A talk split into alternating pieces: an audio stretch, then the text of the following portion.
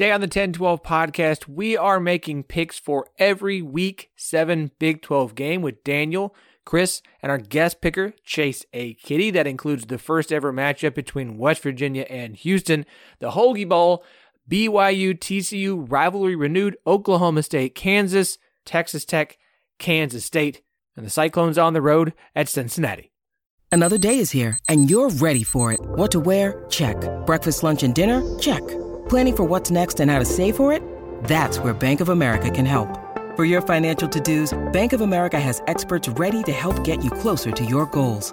Get started at one of our local financial centers or 24-7 in our mobile banking app. Find a location near you at bankofamerica.com slash talk to us. What would you like the power to do?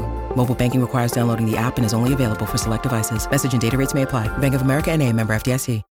When you need mealtime inspiration, it's worth shopping Kroger, where you'll find over 30,000 mouth-watering choices that excite your inner foodie. And no matter what tasty choice you make, you'll enjoy our everyday low prices, plus extra ways to save, like digital coupons worth over $600 each week. You can also save up to $1 off per gallon at the pump with fuel points. More savings and more inspiring flavors make shopping Kroger worth it every time. Kroger, fresh for everyone. Fuel restrictions apply.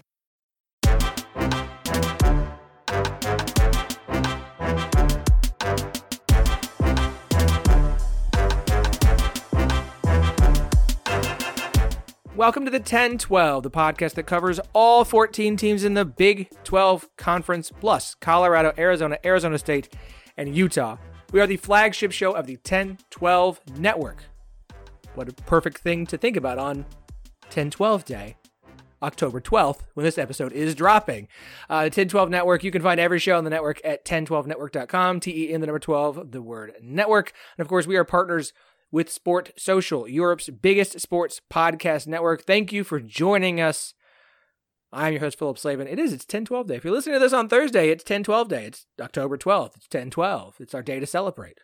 If you follow us on Twitter, at 1012 Network on Twitter, and at 1012 Pod on Instagram, you can participate in a giveaway with our good friends over at Charlie Hustle. Let's just do this now. Let's do this read. Let's do this ad drop. Charlie Hustle, official sponsors here of the 1012 podcast and 1012 podcast network as a whole.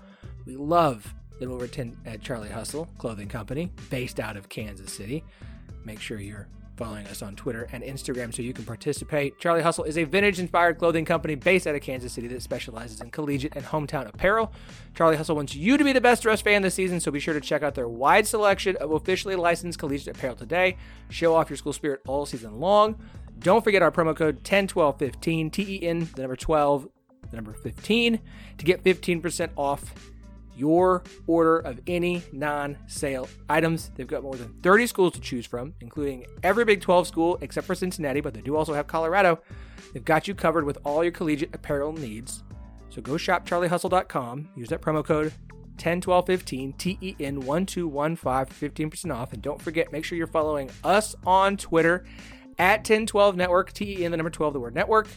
1012 pod, T E M number 12 P O D on Instagram, and you can enter our 1012 day Charlie Hustle giveaway. Oh, that rhymed. God, you just love to kick off a show with a rhyme. You know, it just feels like you're starting off on a good foot. We got a lot of good feet here. I'm not sure that was as good a transition as I hoped it was, but we're going to roll with it. Uh, first up, our good friend, the LGG OG himself, Chris Ross. Ew. What was that last week? 500 or about that? Uh, we'll get to that in a in a minute. Uh, 500. Yeah, Um, 500. Three yeah, and three. Jumping ahead. Yeah. Yeah, can't just just uh, one, don't, one foot in front of the other. Okay. I, I'm ready to go. Let's go. I can tell, but we've got a lot to get to today. Uh, also joining us, he is our pro picker. You know him, you love him. He is Daniel Alexander. Hey, what's up? Pro pro picker sleeping out of my car and eating ramen right now. Bad week there, Any- Daniel. Anyone got anyone got a winner? Uh, I, I, hopefully, our guest who joins us today, as we said, we've been having guests the last couple of weeks. We'll keep having guests. Maybe today, this episode, you'll actually be listening to it, and it won't be another infamous lost episode because that seems to happen a lot when he joins the show. He is the host of the Lions Edge podcast. BetMGM, one of my favorite college football betting shows. He is Chase A. Kiddy. Welcome back, sir. Great to be here. We're super excited. Uh, we're going to talk about the last time you and I spoke, which was a, a Patreon episode of the 1012 Yes. Network Patreon, um, because I have to give you some flowers, a big old bouquet of them, uh, because uh, your prediction regarding West Virginia is off to a roaring start so far this season. Before we dive into last week in picks, we do have to get to a little bit of news, all basketball related. And since we're still on the hunt for a new Midwest Mo- uh, Madness host, we're going to talk about it here. Let's start off with the the the Brett Yormark and Gonzaga news. Brett Yormark, Big 12 commissioner, continuing to push for Gonzaga to join the Big 12. That is the reporting across the board. Uh, there's been a lot of great stuff posted out. Uh, uh, Matt Brown, who puts out extra points, just put out a, a paid newsletter uh, on Wednesday. It was a good read. Um, I'm going to read you some stuff from Matt Norlander, who does an incredible job for CBS Sports Eye on College Basketball Podcast. Um, I'm going to just kind of read through some of his tweets. These were free, so it's not like I'm stealing uh, paid information. Uh, made some calls on Gonzaga Big 12. The biggest reason this is now a thing again is that Brett Yormark is 100% driving this, is seeking the most loaded basketball league imaginable, so he can take the Big 12 to market at the end of the decade and have separate media deals for football and basketball. We know this. We know this is something that he's been big on. He's this is his big brained idea for the Big 12 in the future.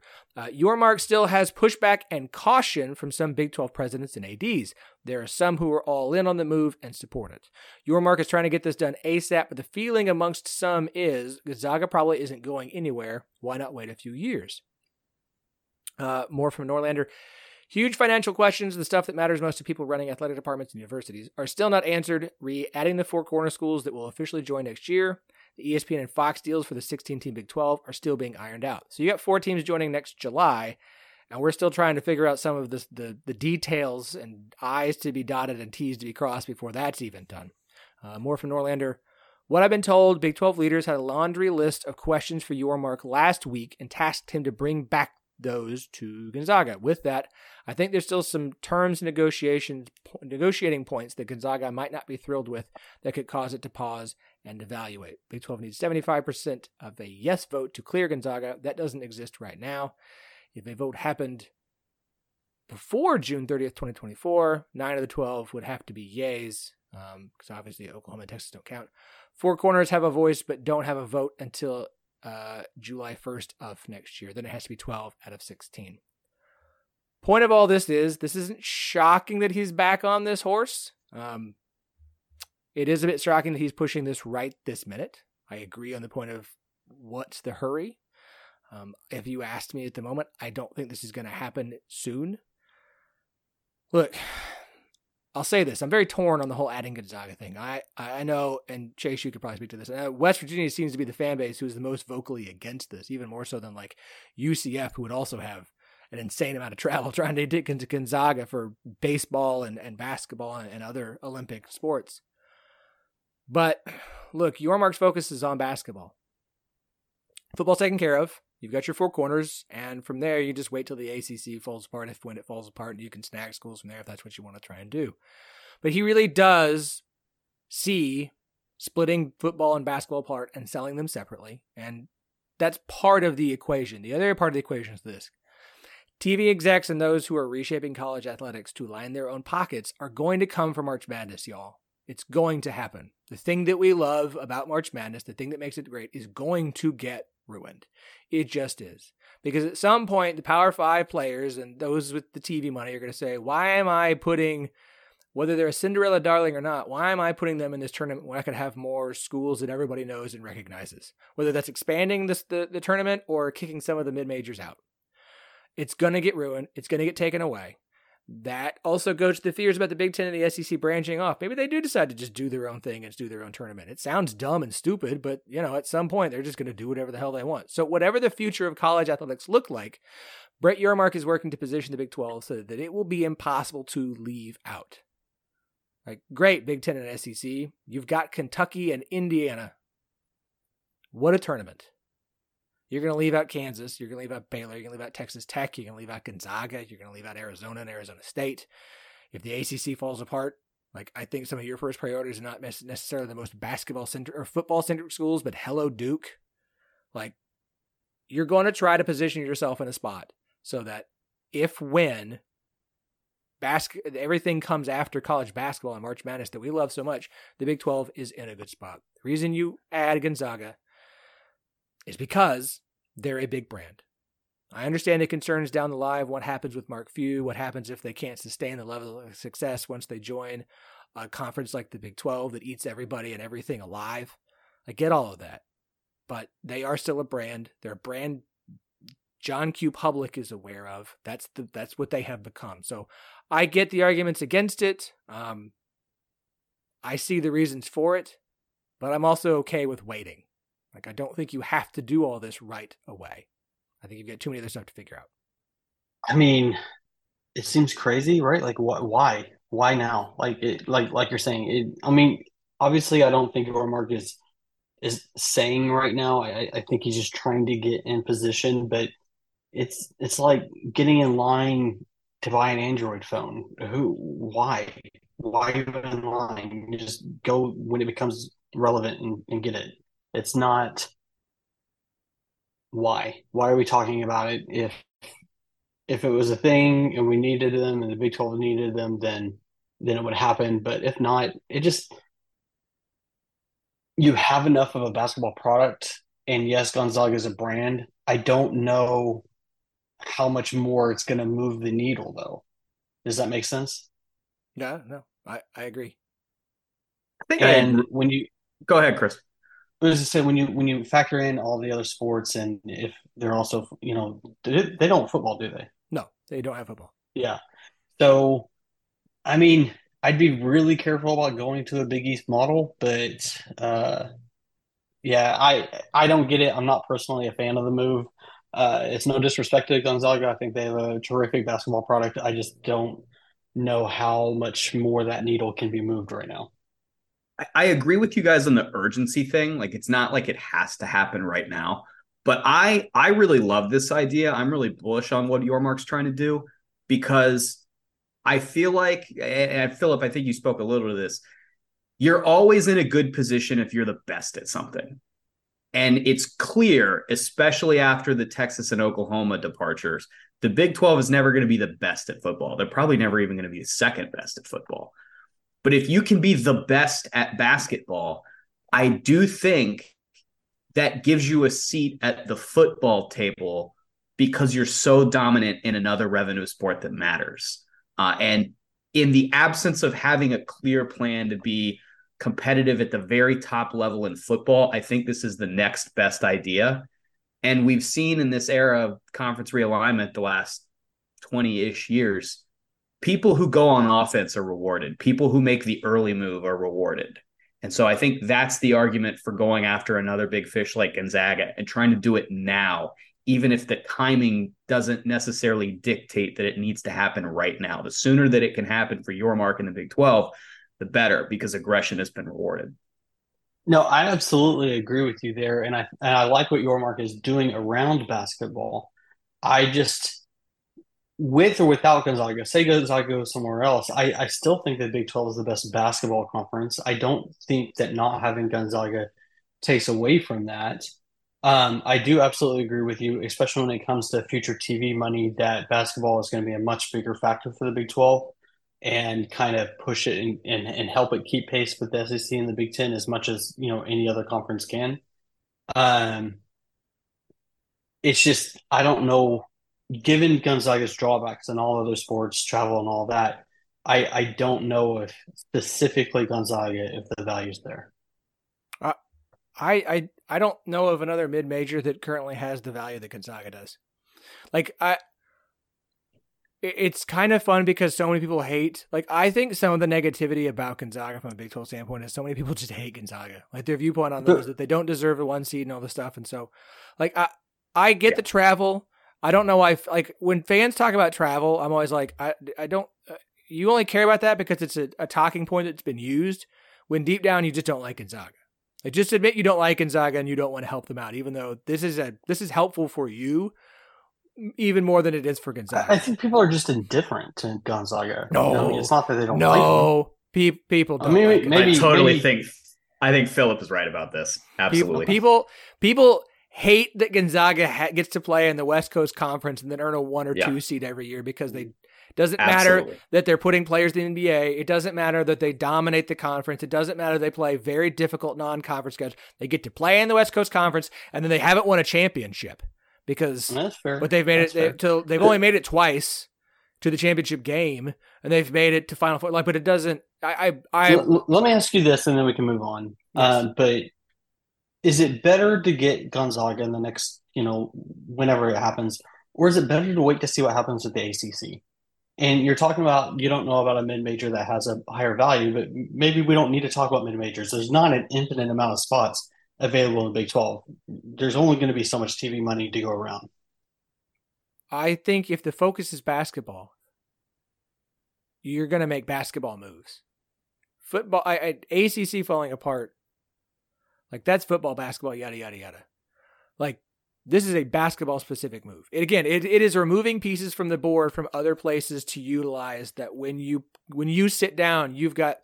It's why do we keep making so many stinking weapons when we've got more than everybody else? Because we still got to have more than everybody else right? Like it just we got to we got to sit down and be like, no, no, no, we've we've got all of this, and what do you have? Kentucky, Indiana, a Purdue team that's that's good sometimes. Like cool beans. Um, we have this arsenal of basketball teams where if we decided to go do our own a Big 12 tournament with all these 20 basketball centric programs that are all fantastic and have been nationally relevant, like our tournament will be even better than yours is.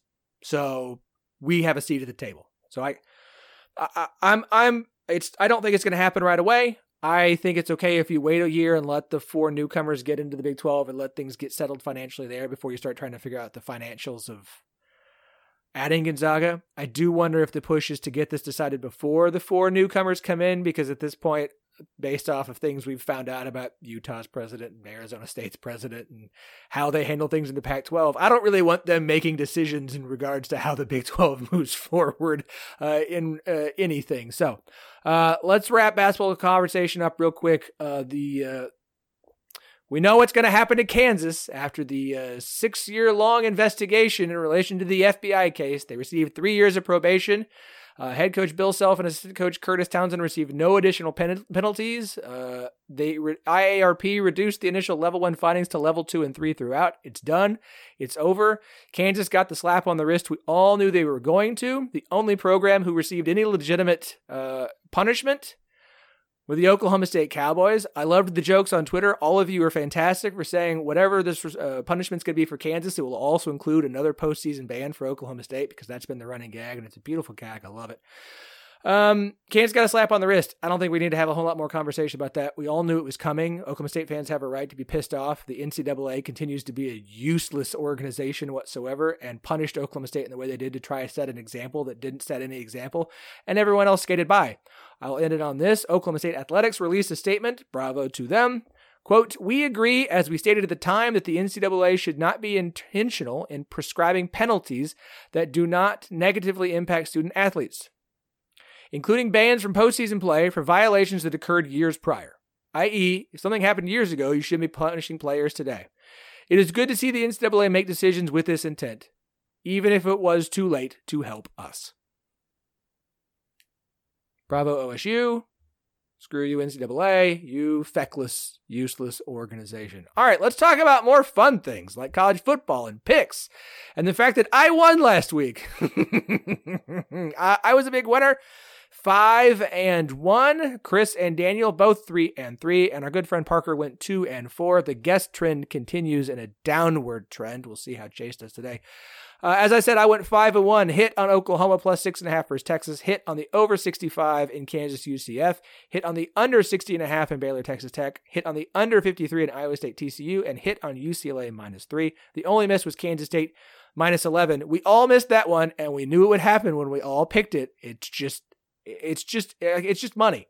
If we all pick something, immediately go to your book and put a large amount of money down on whatever is the opposite of our choice. You will win. Uh, so that man five and one for the week brings me to thirty and twenty five on the season, which gives me a now a one game lead over Chris.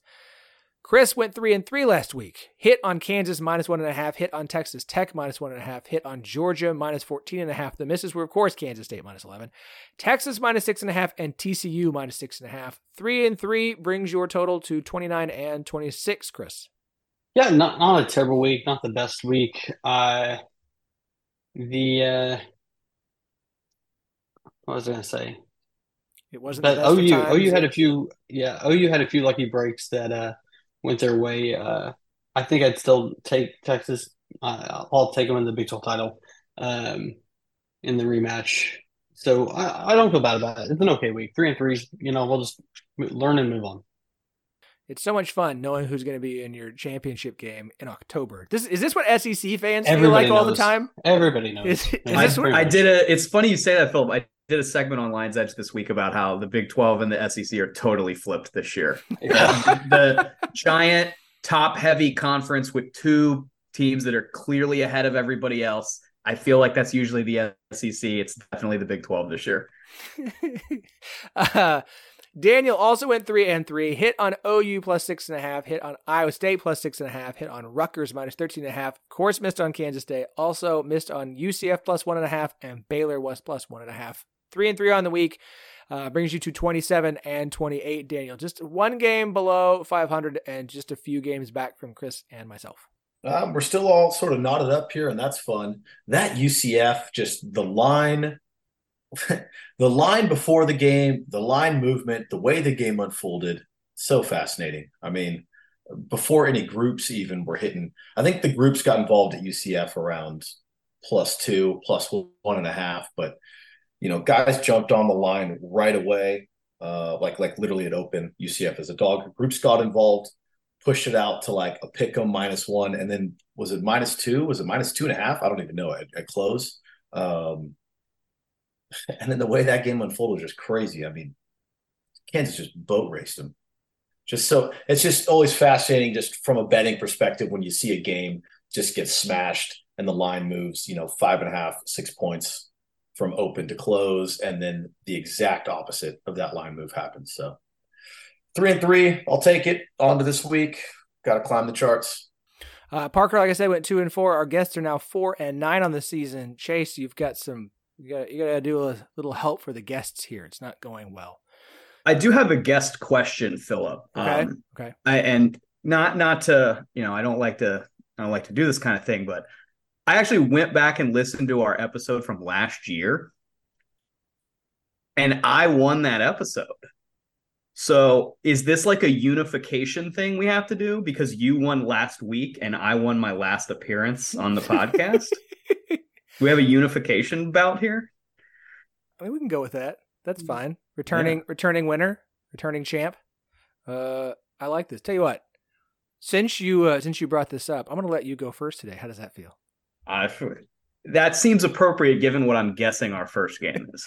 Well, uh, if uh, every episode is someone's first, so we go in chronological order, which means we are starting on Thursday with the first ever Holgy Bowl, the first ever meeting between West Virginia and Houston on the gridiron. What a wonderful thing! Cannot wait. Mm. This is this is going to be great. Uh, at the moment, West Virginia is about a three point favorite. There are some two and a halves if that, uh, that is something that helps you out. Total has dropped from 54 and a half all the way down to 49 and a half. Chase, as our guest and as a, a returning champion, I'm going to let you go first here, sir. What would you like? Well, you can't come on the podcast as a West Virginia guy and get four and one West Virginia at less than a field goal and not pick West Virginia. So I, I'm I'm gonna pick West Virginia, but not just because I'm you know some some blatant homer about it. I really do think there is probably a high level of energy with this team right now. I don't think they thought they were going to be four and one. Nobody thought they were going to be four and one. So I feel like coming out of a bye, I think the energy of unexpected success is more powerful probably than any run game, than any run blocking scheme, than any weirdly accurate Garrett Greene pass. I, I think that is the most powerful force in this game. And Houston, you know, they're they're coming out of a bye too, but I just feel like there's probably more of a cloud hanging over that that town right now and that field. So I just I really like West Virginia. I don't think I would like it as much if it was up near where it opened, which was I think like you referenced, it was like three and a half, four, four and a half, depending on where you were looking. But here with two and a half, yeah, I feel great. Give me West Virginia. Houston might be the worst team in this conference. West Virginia two and a half, good team, but better number. I, I think it's more about the number than the team at this point. Did you say might be the worst team in this conference? That's a eh. it's a very generous statement. You know, I have nothing but love for Dana Holgorsen, and I I want to wish him the best and and not make declarative statements about how bad his team is. All right, is. Chase, it was nice having you on. Good episode. Uh, uh, look, I, there is no reason to think that West Virginia, based on what we've seen so far, shouldn't win this game, like at all. And Yeah. please understand this. I am not going so far as to say that four and one West Virginia is is an obvious top twenty five team is is inc- is going to make this massive run and going to be a Big Twelve champion or is going to contend against Oklahoma or Texas. Like that's that's not it. Like the reality is the schedule has been way easier than we ever could have imagined it was. That's not to take away from what West Virginia's done. This is a better Yeah. West Virginia team than we thought it would be coming into the season, and Houston is bad. They, they just keep finding new ways to lose by a lot.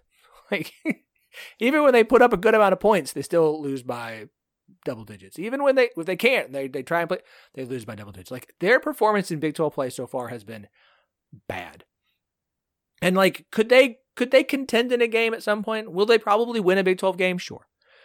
Um if you told me that West Virginia's only wins came against other newcomers and they didn't get a win against the the 10 that are here, like wouldn't that shock anybody at this point? Like the talent's supposed to be there, but I just don't see it. I don't understand. And so I agree with you here. The whole point is that we get West Virginia for less than a field goal. It's really hard not to take that. Like I I like the total and I kind of would lean towards the under even at 49 and a half, but I'm worried that Houston's defense is just bad enough that West Virginia kind of runs over it a bit because West Virginia is 35th in the country in EPA per rush on offense. West Houston is 102nd. Like Houston's rushing defense is awful. West Virginia's strength on offense is running the ball. Like you know West Virginia's to this is going to be one of those games where it's like we knew what they were going to do to us and we still couldn't stop them. I'll take West Virginia to get the cover.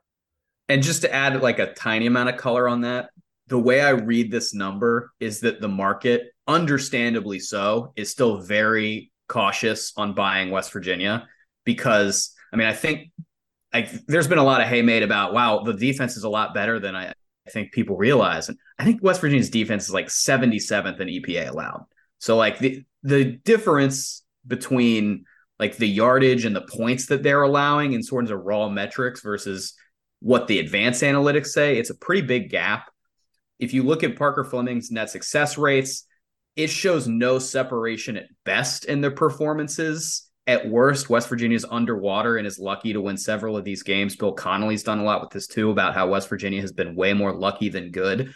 So when I see this number, I see a market that's skeptical to buy West Virginia, and I totally get that. The problem is the other team is Houston. And so in this case, it's still probably West Virginia marches on at this point.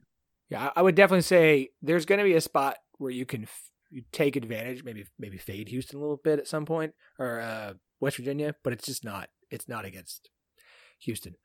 I don't think. Uh, okay, let's see. Mm, you both went three and three. Brrr, Chris, I was really hoping you're going to go Daniel here because this line this line doesn't really make a lot of sense to me. Um, because I mean, look, we're just saying we. I think we all agree Houston probably the the worst team in the Big Twelve. Um, why is this less than a field goal when West Virginia has beat TCU and Texas Tech, who just blew out Houston? Uh, it seems odd. This seems off. I mean, the power of Dana Holgorsen cannot be that strong. Uh, because of that, I I don't have have a reason for it other than something seems odd here. I, I think I'm going to take Houston to get the cover. I will give you the plus three because that's the kind of guy that I am. Uh, Daniel, Look, nothing scientific here. Um, I'm with Chris. My my raw line for this game, uh, not accounting for home field advantage, would is West Virginia minus five. I don't think Houston has much, if any, home field advantage. So you know, I sort of agree closer out to that open number. I think West Virginia is the better team. I think West Virginia should win and should cover. And Dana just has some insane power of always just like whatever I think is going to happen with Dana Holgorsen and his teams. Uh, it's the opposite that happens. I lose the bet. I lose the pick on here. So I'm going with Houston today. Or yeah, Houston plus three. Dana always disappoints you whenever we're bet have to make a bet in regards to Houston because no matter what what you do, or as soon as you think you figure them out, Dana Dana's. It's just if I lose on Dana again, it'll be the fiftieth thousandth time. Oh, it's crazy, man! It's so I'm nuts. just I, I'm I'm just fading. I'm not going to overreact to missing something on Houston. I'm just going to fade them and ride with it. I feel like that's. I just I, I'm, I, I just I can't I can't do it. All right, let's move on down the list. Uh, we're going to get to our Saturday game. There is one 11 a.m. game in the Big 12 this week. That is Iowa State on the road at Cincinnati, 11 a.m. kickoff. This one's on FS1. And the line at the moment, as soon as I scroll down to get it, all right, Cincinnati currently a five point favorite. They opened as a three point favorite on this one. Total pretty much 44. Uh, okay, it's 44 and a half for the most part. I do see a couple 44s that are real, and uh, I'll have to figure out who's got this 45 to figure out if that's for real or not. Uh, let's see. I am up first. Uh, that's okay. Remind me, Daniel. Do we trust Wynn or we don't trust Wynn? Uh, if, if if they're the only if they're the only one hanging it in the whole world, yeah. All right. Know. So I, I I'm I'm gonna do this um, because I everything that I keep looking at all the stats and everything I see point to Cincinnati as they should be the favorite here. Um, I don't trust Cincinnati a lot. I still can't get a good read on Iowa State here. And our whole like Matt Campbell in games with a spread between minus four and plus four is is out of play because the line has gone as far as it has. So I'm gonna take this total. Um, I see 44 and a halfs that I think I can use. And I am going to lean to oh, I can't believe I do this, but I'm gonna I'm gonna lean towards the under. I just like I the funny thing about Cincinnati to me, if you look at all the EPA numbers, is the perception on Cincinnati is that the defense is good and the offense stinks. The reality is the defense is pretty solid. Like it's it's, it's okay. The offense puts up a lot of yards. It doesn't always score like real points. And so I think this is a game that could stay under. I think I trust enough of an Iowa State's defense. Um, I know that they're coming off of playing last week. Cincinnati got a week off. I just, I think I'm going to roll with the under here. The other thing I'm not going to, the one thing I'm not going to roll with on the under is Emory Jones. Because right now at prize picks, you can get Emory Jones over under 22 or 225 and a half passing yards. Emory Jones has only not hit that mark once so far this season, and that was in week two against Pitt. That means he hit 225 and a half, the over against Oklahoma and BYU. Oklahoma defense, real good. BYU's defense has been really solid. So I know Iowa State has only given up more than 225 and a half passing yards twice this year to Alan Bowman and Dillon Gabriel. But like if you go look at some of the quarterbacks they've played, some of the situations with quarterbacks they've played, that's not terribly shocking. Iowa State secondary is very good. I want to give them full credit. Like e- EPA per pass on defense, they're 52nd in the country. They've been solid. I think Emory Jones goes over. So if you're looking for a play on prize picks this weekend, if you're looking one, you say, I want an over. We hit last week with Will Howard rushing yards. We got that one correct. So we're going to ride with over on Emory Jones this week against Iowa State over the 225 and a half passing yards. All you have to do is download the Prize Picks app, use the promo code NETWORK12 N E T W O R K 1 2 and receive a 100% instant deposit match up to $100. So if you deposit $5, they're going to give you $5. If you deposit $100, they're going to give you $100. Prize Picks is the best legal way to play player props across the country. It's easy, it is fun. All you got to do is pick two to five players across any sport college football, NFL, NBA, college basketball, MLB, WNBA. Pick the one you want. Pick two to five players. Take an, pick an over under over or under on their projections, and you can win up to 10 times on any entry. They have a ton of stats to choose from, including for Bay, if you're looking for football specifically, passing yards, rushing yards, receiving touchdowns, interceptions. It's a safe and easy way to play. Quick withdrawals, you don't have to wait for your money. So go download the Prize Picks app. Use the promo code NETWORK12, N E T W O R K 1 2, and get a 100% instant deposit match today. Start making your picks for games this weekend. All right, Chris. I'm sorry, I've, I've delayed you. I'm giving you as much time as I can to figure out what you want to pick. You're welcome. What would you like, sir? uh, one of these teams to show me something.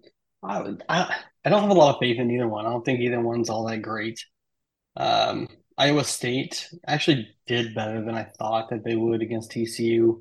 That was a bit of a surprise last week. They bounced back from the loss to OU, um, but they've not won on the road. The problem is Cincinnati's not really won at all, and they're in a three-game skid. They are coming off the bye. Uh, they got some rest, a little bit of game planning efficiency stats like you, you were talking about clearly favor Cincinnati here, and, and, that's really all I have to go off of here because eyeball test I don't really feel great about either one. I'm going to take Cincinnati to cover the five. It's under a score. I'll just take Cincinnati and cross my fingers. That's a, it's a good way to handle Cincinnati. Period. Is Just crossing your fingers. Daniel. Okay, since 2006. Well, that's how far back my numbers go. I don't know when they started playing at Nippert Stadium, but um, games that have a wind of eight miles an hour or more at Cincinnati's home home turf. The under is 22, 11, and 1 versus the closing line. Wins this week are going to be pretty strong over there. I think they're going to be over eight miles an hour. Well, they better be because that's what I'm basing this pick off of. Yeah, that's right. Right now, we're looking at 9, 10, 11 miles an hour. So I hope it holds. I'm just going off what we got right now. So if I have to pick this right now, I wouldn't bet it if it was under. But sitting here right now, we look like we're going to have some wind. I'm coming with you on that under 44 and a half. Just some of those stadiums, man. You know, the you go to try to kick that field goal, you'll hear you'll hear kickers talk about it the wind swirling a little different. This feels like it's just going to be one of those stadiums. You've got after 35 plays to the under that much over. Give it to me under 44 and a half. Chase? I don't want to make any final rulings for you guys, but I've got my shop open right now and BetMGM has a 45 and a half. So, yeah. I don't yeah, 45 is yeah. pretty key. So I thought, Daniel, I thought you might be interested in that. uh, so wait, wait, what number do we get, Daniel? Uh, if he's at um, BetMGM right now. I got it open right now, 45 and a half minus 115. Mirage also has a 45 and a half. Hey, I'm just I'm going with what I have Blame, blame, blame VSIN this. All right. well, all let's just give us both a full extra point here. That's uh, there you go. That's money to my ears. Thank you. I'm on. I'm on it for you guys. You know, uh, if, speaking if speaking MGM of wants to lines, be the official book of the Ten12 network and Ten12 uh, podcast, we, would be happy to accommodate. I will drop somebody in Microsoft Teams a message right now. Uh, in now, now in the spirit of uh, fairness and, and looking at numbers on books, uh, Chris, I'm going to join you on the Cincinnati side, and I've got FanDuel open right now, and FanDuel's got a four and a half. There we go. So I think Chris and I are going to be on four and a half. For me, I I don't like the Cincinnati side of this. I was actually surprised it was at five for most of the week. And you know, I was prepping for our episode earlier today, Wednesday morning, and and this got as you know as low as five and a half for Cincinnati. And I was just I was kind of gobsmacked that Cincinnati was getting all of this action and and the line was pushing farther and farther.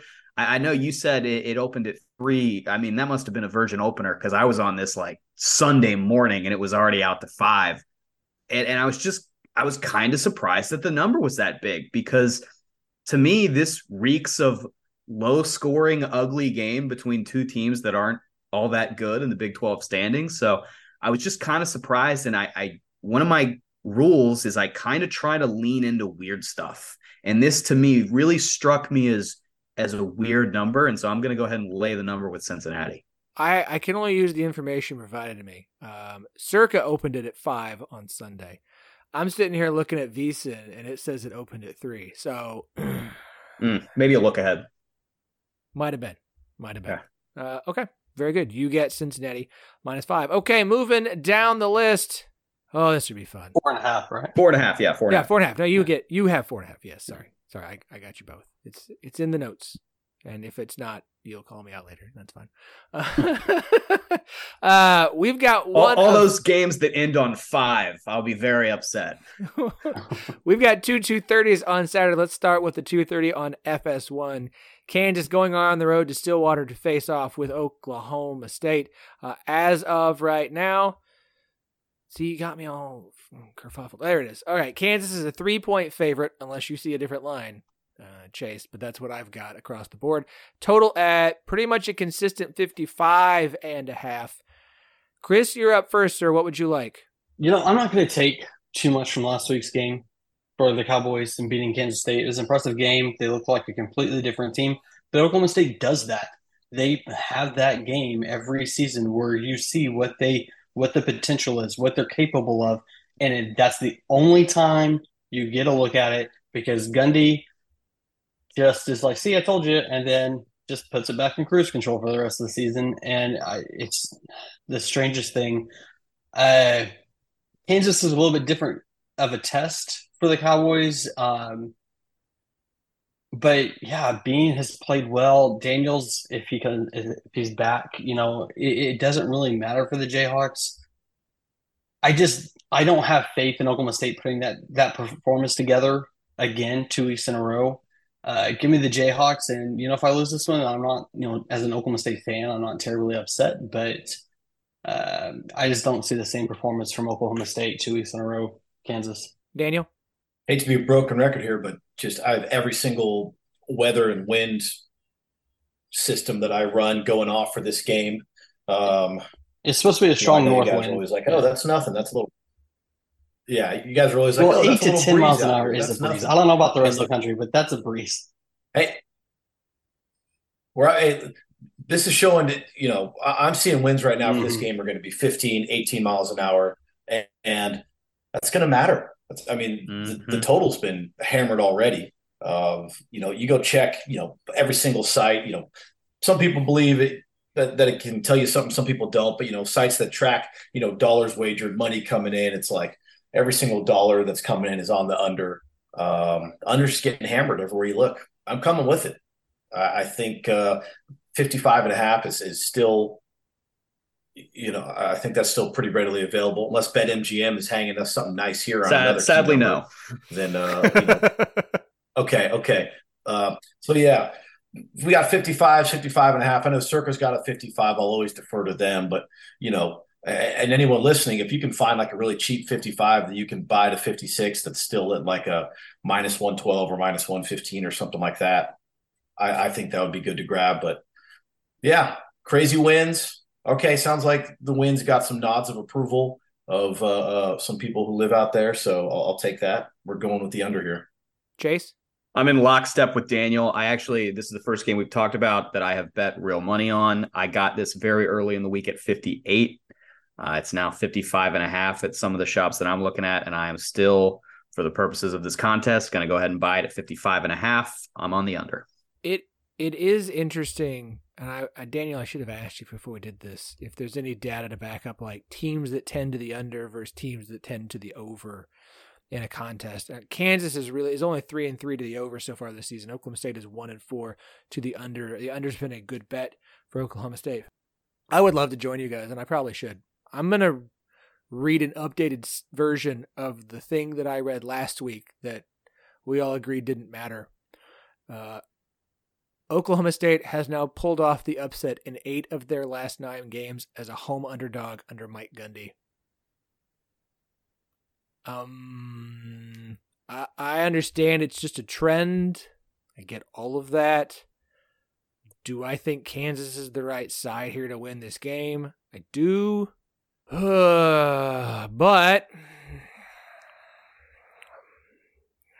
I'm going to do it anyways. Give me Oklahoma State plus three. Like own it. I'm just gonna do it.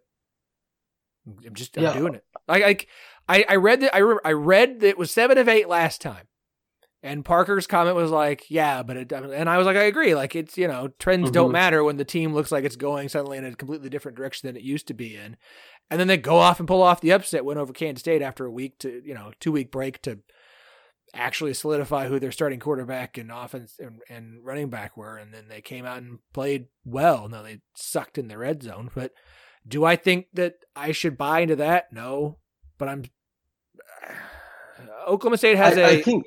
OSU has a shocking win and a shocking loss in them every year. Mhm. I think they've already knocked both out so far this season with Alabama and Kansas State. But the trend is the trend. I might as well ride the trend train. I'll take Oklahoma State plus three. I, I think the one stat, and I, I meant to hit on I- I got- uh, in my thing, in my spiel, and I, I forgot. But the one stat is Kansas State's not taking care of the ball. And there were three picks in that game, and Oklahoma State won by eight points, a score. Uh, Kansas takes care of the ball a lot better, plus four in turnover margin. That, that, that to me is going to be the biggest factor, the biggest difference in what we saw last week to this week. Again, to help you out. To help you out. I was going to do it too. Yep, go ahead. Oh no, I don't know. Gu- Gundy at home. Gundy at home with uh, uh, eight days. You know, eight days or more between games. He's seventeen and ten against the spread. So that puts him in this spot. Right. Last week was a Friday night game, so Saturday night game here. He's got that extra day. Seventeen and ten against the spread at home. Phillip, I'm going to help you out even more. FanDuel's got a three and a half. three and a half. Three and a half. I, I need you to send me whatever site you're using because VSIN is letting me down. No, I'm on the FanDuel app. Oh well, I, I can't. I can only have Yeah. so many things open at once. I, I was going to Yeah. say, what is happening right now? I've got Where, it. like we, we don't have up to date lines. I've got I've got VSIN. I've got a Google Doc. I'm tracking things too. I've got ESPN. I don't. I'm not one of I those fancy shows. I don't even know. with a producer. I don't even know if I'm allowed to say FanDuel on a podcast. I might get fired tomorrow. Uh, well, I mean, I assume your bosses aren't going to listen to this one, so. I I don't over under uh, don't underestimate your own podcast. well, now that you've teamed them about us, It just gets set passed around yourself- marketing. Yeah, May have just set yourself up for for a bad situation. All right, all those all those Jersey City people that are locked into Big Twelve football. look, it's a good conference to bet. It's a good conference to bet. I hear. Uh, okay, let's move on down the line. Uh, we've got another afternoon game. TCU hosting BYU, 2:30 ESPN. This one in Fort Worth. At the time of talking about this, I don't know what Daniel's numbers are. Sorry, Daniel. I don't know what Chris's. God, the other person that's on the show, Chase. Chris and Chase, pretty close. Yeah, you know, Chris, Daniel, Chase, they, they a lot of the same number uh, letters numbers. God, all right, I'm just gonna. TCU is currently a six point favorite. Total is at 52 and a half, though I see some 53s if that's of interest to you. Daniel, you're up first, sir. What would you like? I'm gonna have no play on this in real life. I'm not gonna touch this game. I hate both these teams. But when you look at it here, both of BYU's big wins were sort of fluky when you went and look back, just sort of like on the spreadsheet how the game went. Like Cincinnati way outperformed BYU, in that win that BYU had. Um, also, the game against Arkansas was a little fluky, although I, I had BYU there uh, plus 10. And then BYU, too. I mean, Kansas covered that spread barely, but they just didn't perform well in these games. And it feels like TCU this season, they've had success against teams that um, I'm going to say like are, are a little soft. That's where TCU has sort of found their success. Um, SMU was soft on D in their loss against TCU. Uh, I think TCU blew out the spread there, and then TCU rolled Houston, like whatever that was, week three of the season. Then they had some trouble facing a West Virginia and an Iowa State. I don't think they're going to have that same kind of resistance against this BYU team. Uh, undersized, horrible against the run. I mean, not that TCU is some great running team, but this just feels like if Sonny Dykes can't make it happen against his BYUD, TCU's fallen on hard times this season. They're skidding right now. They have to get right. It's got to be at this game. TCU minus six. Chase? I'm gonna go oppo with Daniel here. I just I I haven't seen anything that tells me I should lay this kind of number with TCU. BYU's coming off of a bye. I, I think Daniel's point about the physicality is what troubles TCU is, is a really good one. And six is a lot more valuable these days in the NFL than it is in college football. But I'm still going to go ahead and take the points with BYU. Admittedly, I, I feel like this is an appropriate caveat. this is the game I hate the most uh, on the Big 12 games we're talking about this week. I really have no feel for what to do with this, but you know, the, the forced action and the style of this game, I'll go ahead and take the points with BYU. Like to your point, Daniel, statistically, everything says TCU is the better team. Like you look at EPA, you look at CF, like Parker stuff at CFP uh, dash graphs, like everything says TCU is the better team statistically, but they haven't looked good. Like they just they make too many mistakes. Oh, by the way, Chandler Morris is out with an MCL injury, and so Josh Hoover is going to be the starting quarterback in this game. So the backup's got to be the starter. They're playing after coming to. They just went to Iowa State last week. It's typically a very physical game. They got beat up. I know you're coming back home. BYU's, BYU has had time to rest. And like, I know this isn't like this is one of those just like uh, uh, eyeball things of we keep saying BYU wins fluky. At a certain point, like TC, that was TCU last year, right? Like TCU just kept finding ways to win close games and win close games and win close games and things broke this way and things broke that way and win close games. And it's the exact opposite for TCU this year. Whereas BYU, yeah, wins a game against Arkansas where they literally shot themselves in the foot as many times as possible in the fourth quarter so BYU could get that win. Cincinnati probably kind of outplayed them, but they got the win.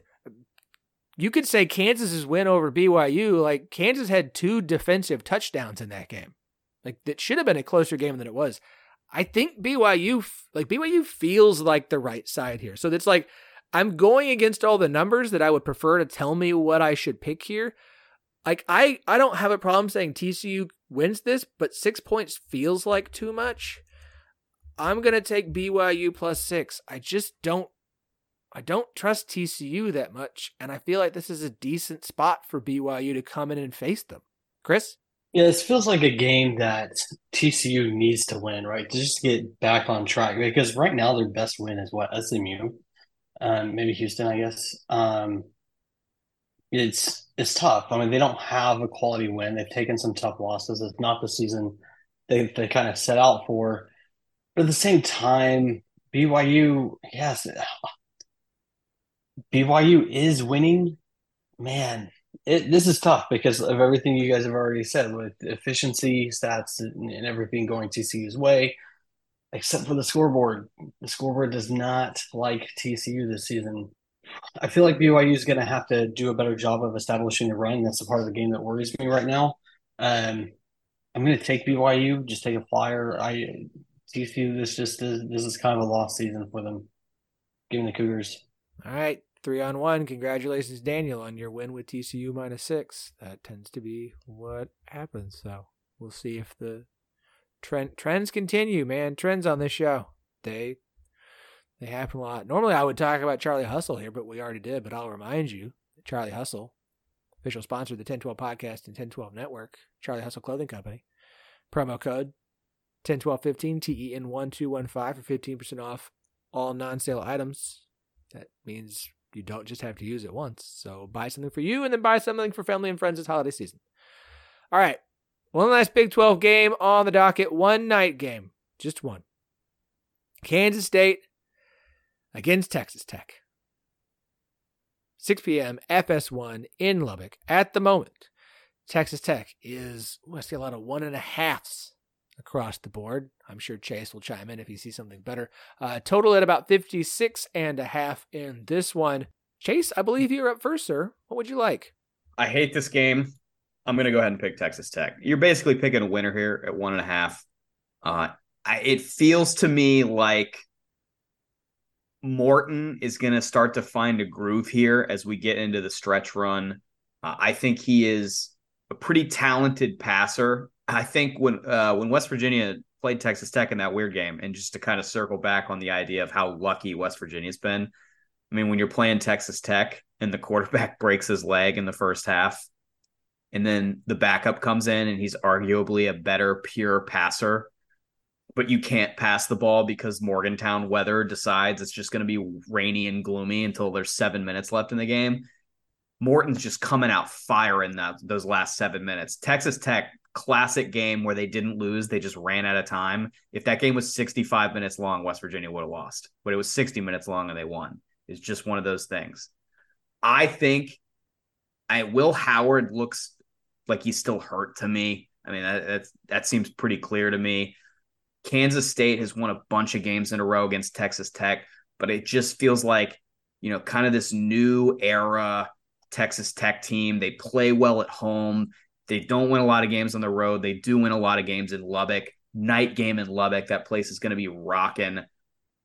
I hate this game and I hate this number, but I'm going to take Texas Tech at home because that's generally, in my opinion, the best way to bet Texas Tech is bet them at home and fade them on the road. And with the spread being what it is, you're basically picking winner. Right. Me? I'm no, it's me. I'm trying to look up something real quick. Uh, sorry. Uh, I'm I'm confirming a number, and I'm trying. I've got see. Phillip in his head now about the numbers. no, I, I, the numbers. Okay, here's the one I want. There it is. All right, all right. Since 2021, Chris Klieman at Kansas State. You know, post COVID, got this, this, got the whole thing set up and rearing to go. After a loss, Chris Klieman at Kansas State is six two and one against the spread. Kansas State coming off a loss where they did. I mean, you throw three picks, you throw a pick six, you got a fourth down attempt that you can't even attempt because the ball center snaps the ball when Will Howard's not ready and it runs away. You fail on a fourth down attempt on your side of the field. Like Kansas State did everything they could to lose that game, and and and Oklahoma State, despite also trying to do things to lose that game, ended up getting the win. Like that game felt so fluky for Kansas State. I don't trust Texas Tech. Trends say Klieman after loss gets his team up and ready to go. I'm basically picking a winner here. Give me Kansas State. Ooh, is that okay? Hold up. Hello. Um, I've got I've got a Texas Tech minus two at Circa right now. Anybody disagree? No, I mean, Circa is legit. Sounds like you're getting Kansas State plus two. Sounds like I'm getting Kansas State plus two, y'all. Yeah. okay. Yeah. Give it to me. Wildcats plus two. Chris? Yeah, I mean, you're absolutely right. At Kansas State, they'll play a lot better than they did last week. Uh, the problem is, is Texas Tech is a lot better than Oklahoma State. And at home, Red Raiders, I, I think right now, just heads up on what we've seen so far this season, Texas Tech is better than Kansas State. Will Howard's not playing great. Uh, I I don't trust Kansas State to play a completely clean game, even if it is better than last week. Give me the Red Raiders, and I actually feel pretty good about it, which is probably because of death. So, Daniel, I hate this game too. I'm not going to have anything on it. Um, like Chase said, it's just a coin flip. You're picking the winner. My line actually uh, puts my line is closer to K State being minus one, but I've I've been wrong on them this year. Going into the season, I, I felt good on my numbers with them, and um, I had them overvalued straight up. And I'm far enough along into the season, and I've seen enough to where I just know my numbers are wrong on them. This feels like this feels like a night game. Um, Sharks have not been involved in this game on the spread or the total. This just feels like this is going to be a wacky game that's going to go over with, you know, some short field setup by turnovers, some sort of some sort of special teams return.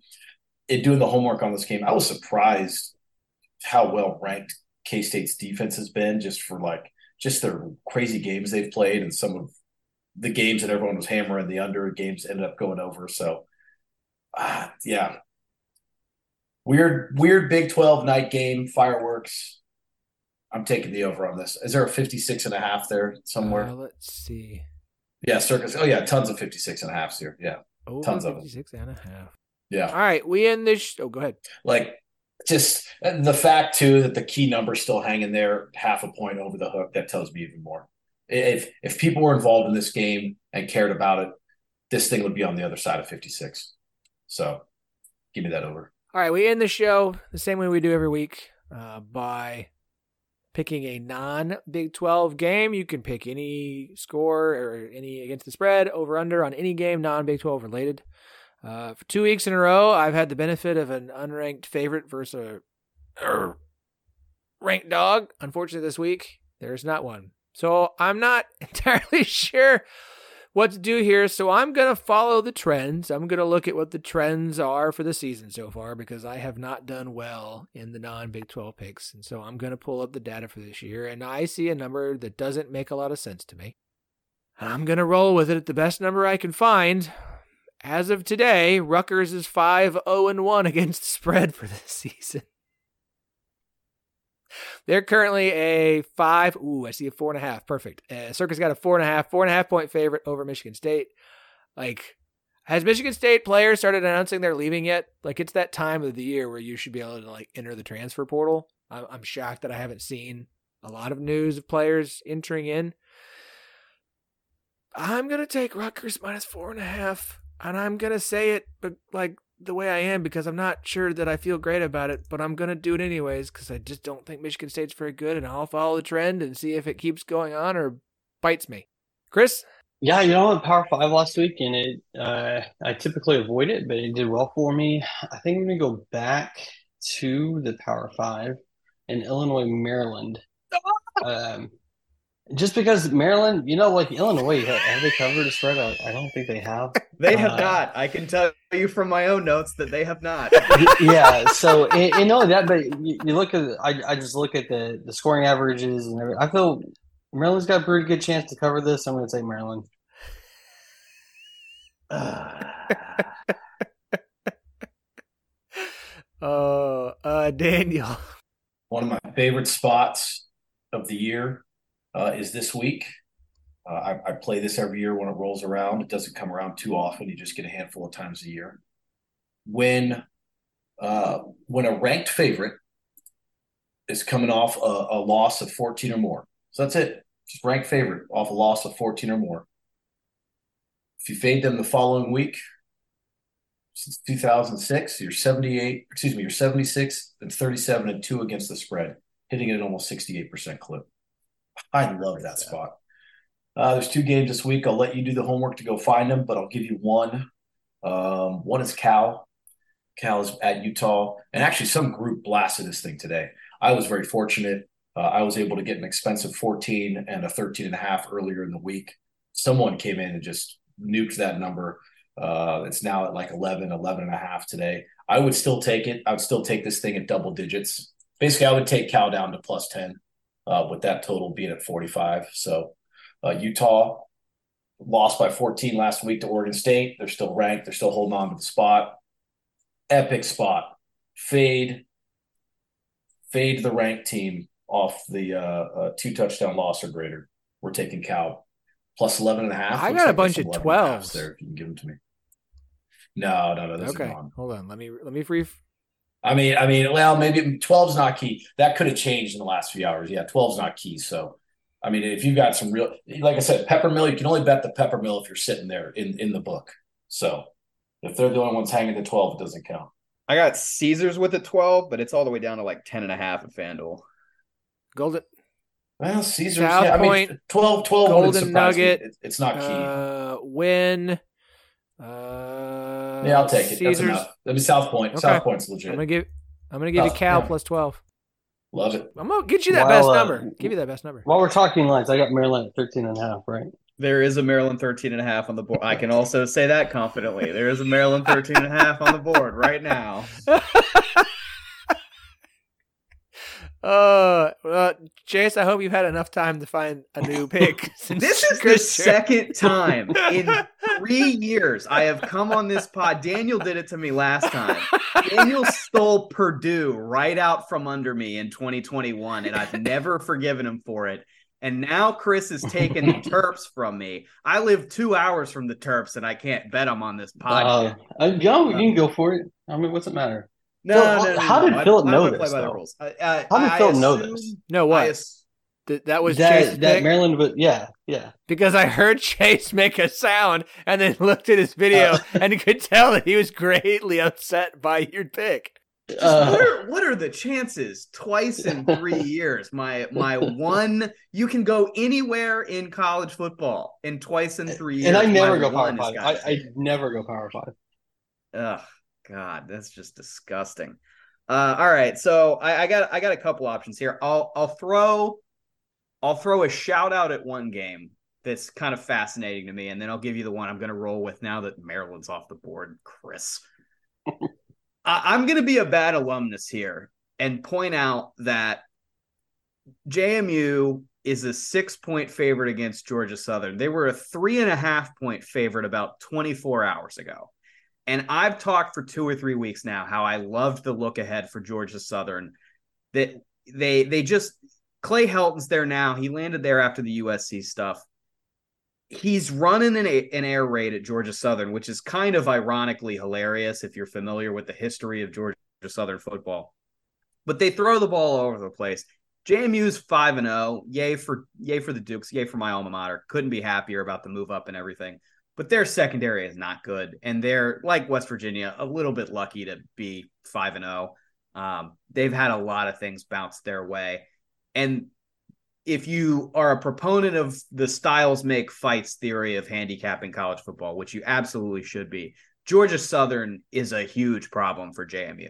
The problem is as we've already talked about a couple times, there is going to be some weather in the mid Atlantic region this weekend. And I think the Sharps have discovered it's probably going to rain in Harrisonburg this weekend, which is not only a minus for Georgia Southern's offense, it's a huge plus for JMU, which is a big time, you know, giant great play at the line of scrimmage, really good defensive line, good offensive line, run the ball, dominate time and possession, that kind of thing. So this has jumped from JMU three and a half to JMU six in a matter of I don't know, 28 hours, probably.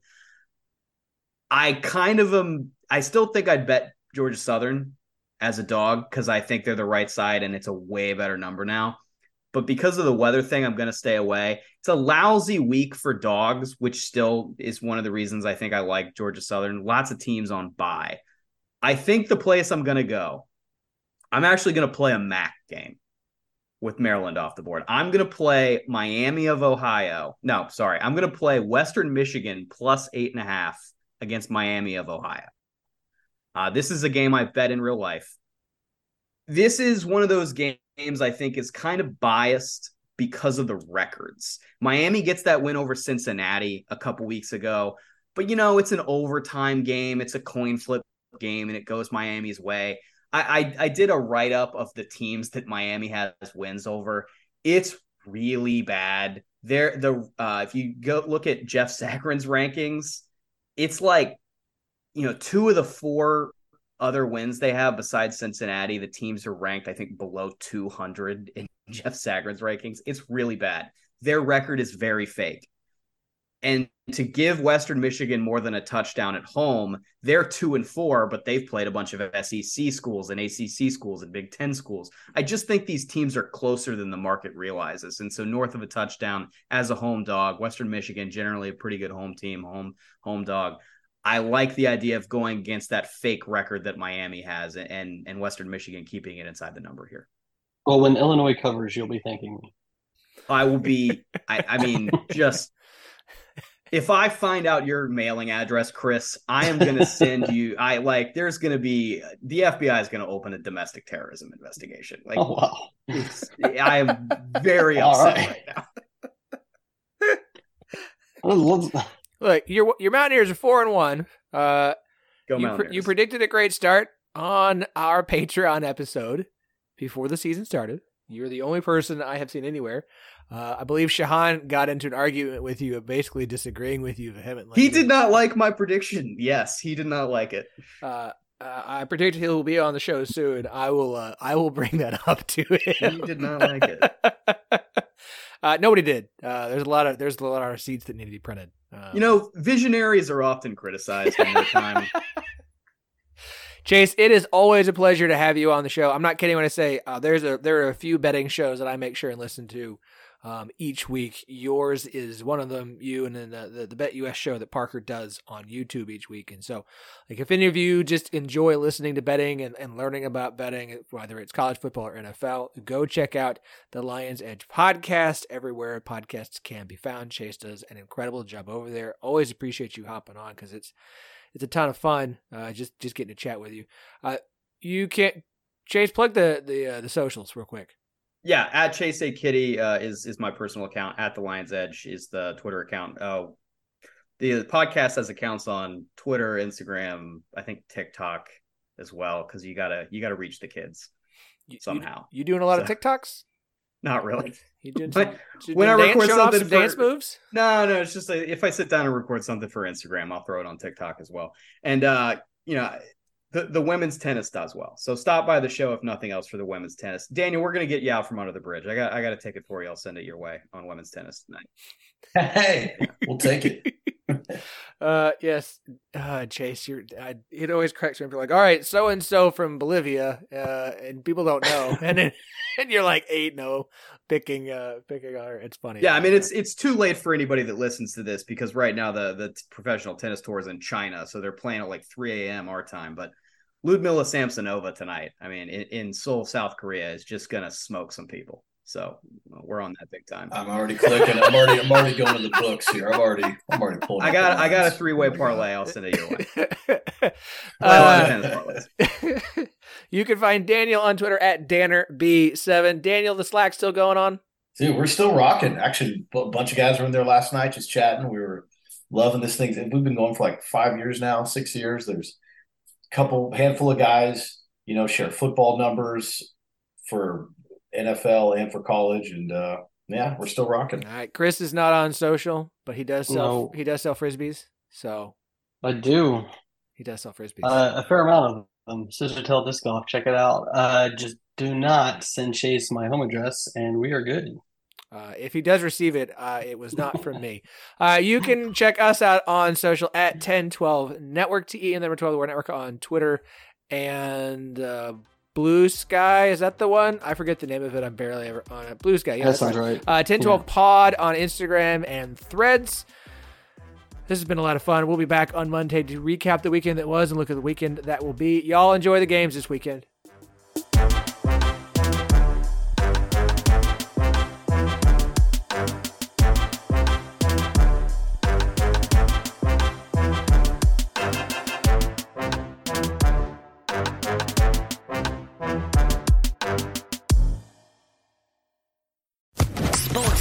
Podcast Network.